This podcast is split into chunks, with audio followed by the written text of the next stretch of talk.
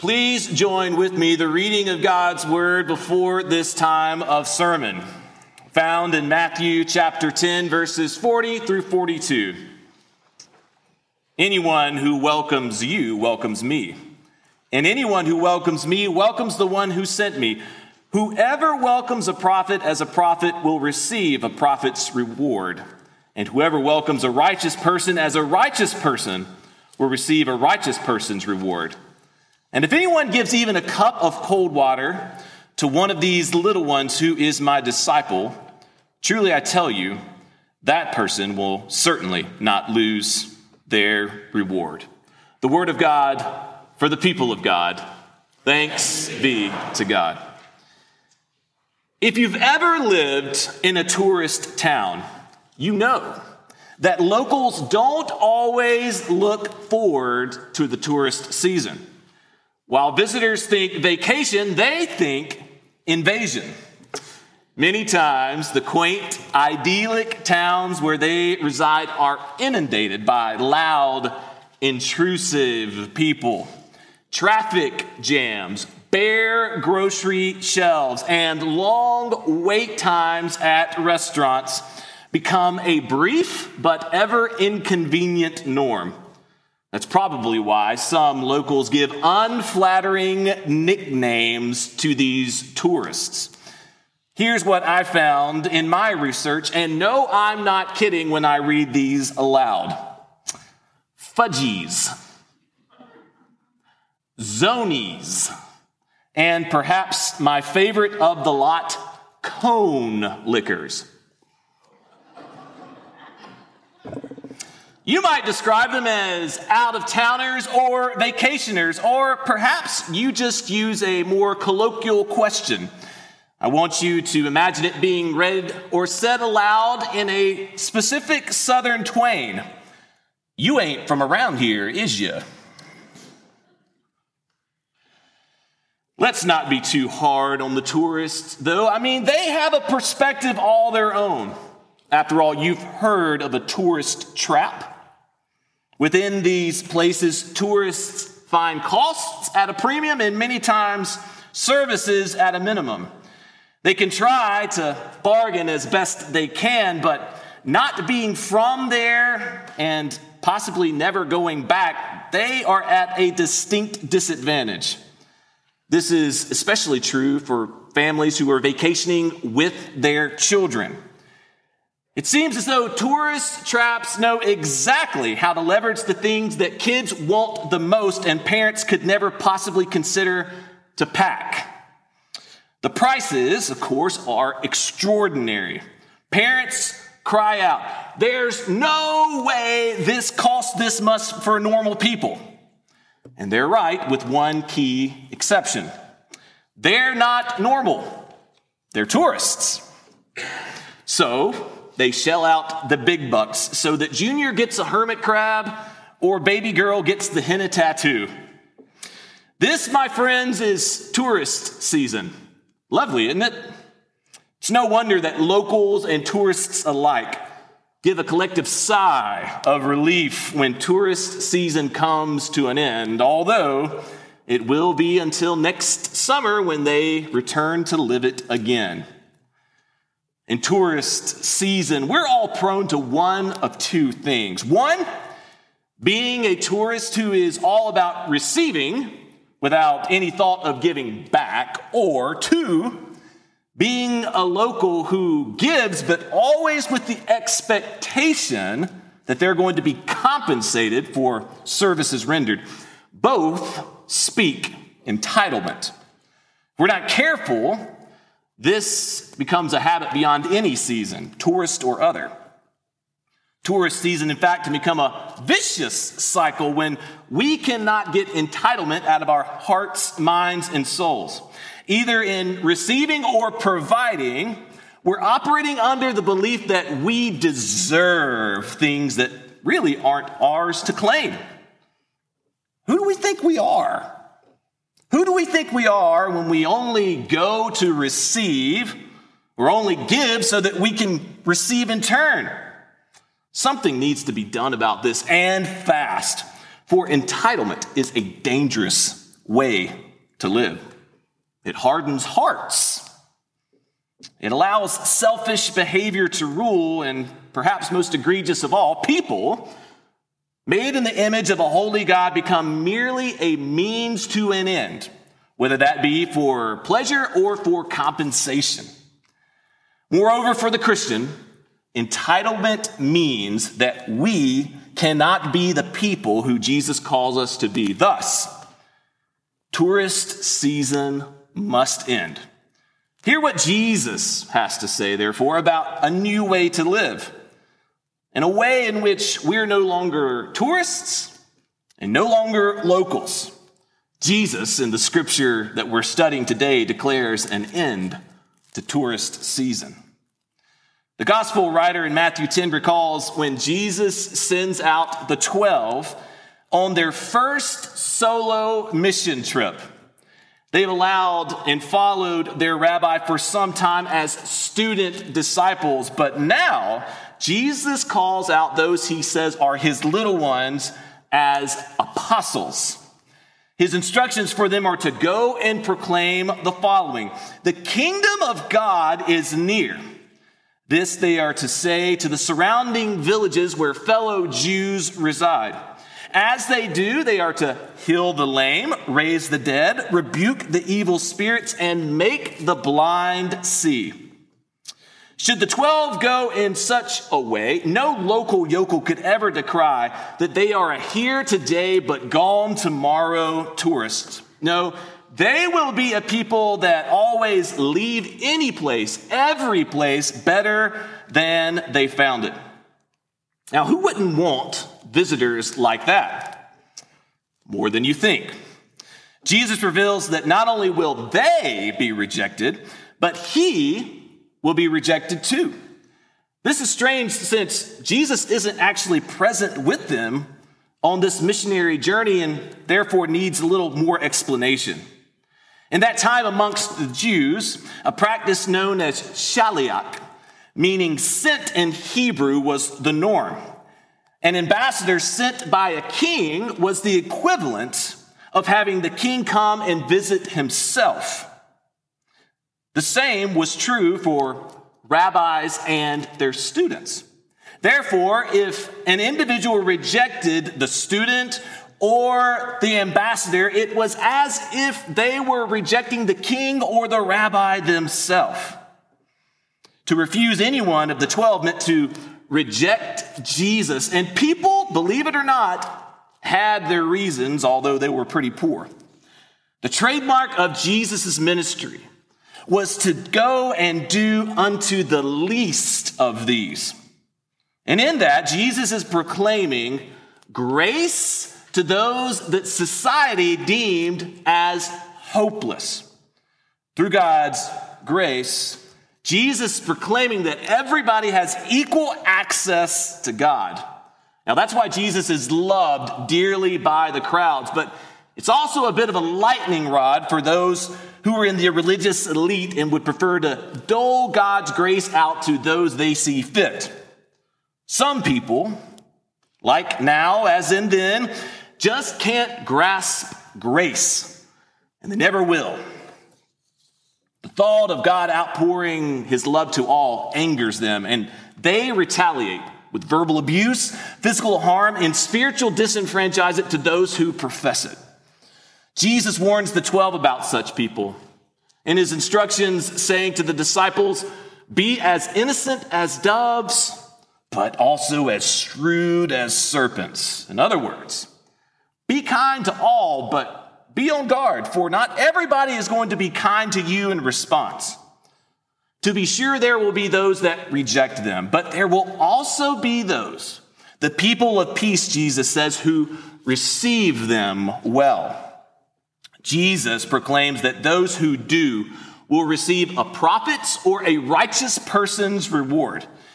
If only they offer but a glass of water to one of the parched throats of the 12, they will receive a reward that can never be taken from them. Jesus' instructions within this passage signal how to end the tourist season here and now. He says that if you are going as a visitor, don't go expecting only to receive. You better go prepared in order to give something from your heart unto those who reside there in the name of Jesus. It doesn't have to be something overly extravagant or spiritually demonstrative. A simple prayer said in Jesus' name will do. Recently, on vacation at Hilton Head Island, I found myself saying a simple breath prayer for the many families gathered there, all seemingly from the state of Ohio. I don't know how. As I watched them play in the pool or scurry about in the beach, I asked for God to simply prosper their family in Jesus' name. Now, you might be thinking, Pastor, that's too easy. Well, maybe you're right. So please take this as my permission to go and best your pastor in wherever you visit next. Do something of your own imagination, of your own spiritual calling that says, not only am I receiving, I am also giving in Jesus' name. But that there's the other side too. You can't expect something in return every time you give. To help us break that mentality, I have the following visualization, if you'll join me. Imagine that every person you receive as the host is Jesus himself. Would you really offer Jesus, the Savior of your very soul, a meal in your house, but then at the end of the night, slide across to him a bill at the end of the evening?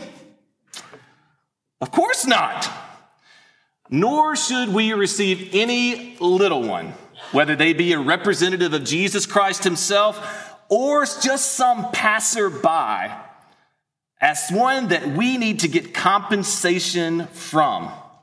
Many times, friends, the act of simply being generous is in and of itself more compensation than we could ever deserve. Being generous for generosity's sake is, is a blessing beyond measure. It's something that Jesus talked about. He said that if we embrace this radical hospitality, if we in fact do as unto others as we would have them do unto us, we will be practicing a golden rule.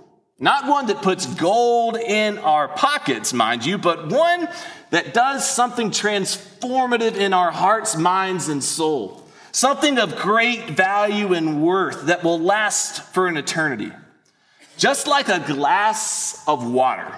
What Jesus talks about here is a way of life that is refreshing to both the tourist and the local, the guest and the host, the alien and the native, and of course, people just like you and me. Jesus suspends the notion that people are a means to an end and instead says, we're all just people. With it comes the end of tour season, but not only. Within it, there's a reward, and I believe that that reward is the beginning of eternal life. I know the idea of tourist season in Carrollton, Georgia seems a bit of a reach.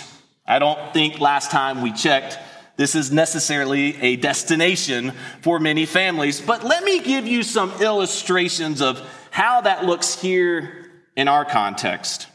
I've seen things in our church that tell me that tourist season is coming to an end. First, last week, I went to the hospital to visit Billy Green, who was having heart issues. No sooner had I arrived than I saw D'Lo O'Neill in her car pulling in to come and visit Billy and his wife Sybil. Why don't we go visit together? I asked. And I'm so glad we did. It was wonderful. In the hospital room as we visited, I celebrated. In D'Lo, I saw a person who proclaimed, The kingdom of God is near, as we prayed that Billy be healed and for Sybil's peace of mind. You see, D'Lo is a person who went to visit but was looking for the opportunity to give, and give she did. But people also come to visit us at First Baptist Church Carrollton. How are we receiving them? Well, Last Sunday before service, a gentleman arrived in our church, hungry, beltless, and shoeless. Now, many churches would have rejected him just upon his mere appearance, but not at First Baptist Church. For here he was welcome and helped at no cost. He received all he needed and more shoes, belt, a meal, and a ride to his next stop. Best part about this is I didn't even have to lift a finger. Kurt Geibig, Herb and Kobe Smith, Marty Smith, no relation, longer story, attended to this gentleman. By the time I finally met him after church, he not only had all he needed, but he also had something else. He had a smile on his face. I would like to think that it came from having received something as precious as the grace of God, but at the same time, nobody asked him for anything in return for what he received. It was almost as quite literally a glass of cold water had been delivered to his parched soul. And, for the first time in a long time, he wasn't thirsting anymore. Man, how wonderful it is to give without any notion of compensation. These examples before us today are both encouragement and exhortation. Be encouraged that this is who we are as a church and who we continue to become. A church that says the tourist season is ending. We are about the good work of Jesus Christ. Folks, we go to give. And when people come to visit us, we give without any thought about what's in it for us. What an amazing church to be a pastor to. Thank you. Now for your exhortation, because after all, I am a preacher. May we all continue to proclaim the following The kingdom of God has come near. Let it be in our going and in our receiving.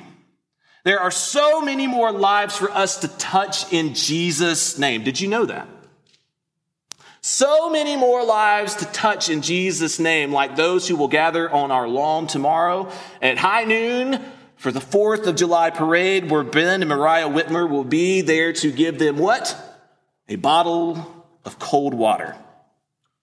We haven't yet begun to see that all that God is going to do through this body of believers who profess Jesus Christ as Lord and as those who are about his mission at all times. It's just like the theme of our CBF General Assembly, which Pastor Tyler, Reverend Henry, Brenna Gale, and I attended this past week in Atlanta entitled Holy Ambition. The word from our executive director, Dr. Paul Baxley, and others was that this, this time in history, it is a bold undertaking to be about a Baptist as well as being about the mission of God in this world. But when we are in the heart of God on our mission, we find the fulfillment of our own. Yes, the task is arduous, but the reward is great and everlasting. It is for that reason we say, Dare I ask you to join in with me? The kingdom of God is near. Okay, you're waking up. Let's try it again. The kingdom of God is near. And to that, I might add, the best is yet to come. Will you join me in prayer? Father, as we turn now to this moment of decision, and proclaim and profess the kingdom of God is near, we call an end to tourist season. We are set free to be a people that go and give, to be a people that give and expect nothing in return, to be a people that look to Jesus Christ as the fulfillment of our hearts, minds, and soul. So, in that spirit, have thine own way in this moment. If there be a heart that need prayer, may they come forward. If there be a heart that need to profess that Jesus Christ is Lord, may they come forward. And if there be a heart that need to desire that they need to join this body of believers at First Baptist Church, may they likewise do so. This is your moment with us. And in true Baptist spirit, we ask for every heart to respond as they feel so led. In Jesus' name we pray. Amen. May you stand and may you sing.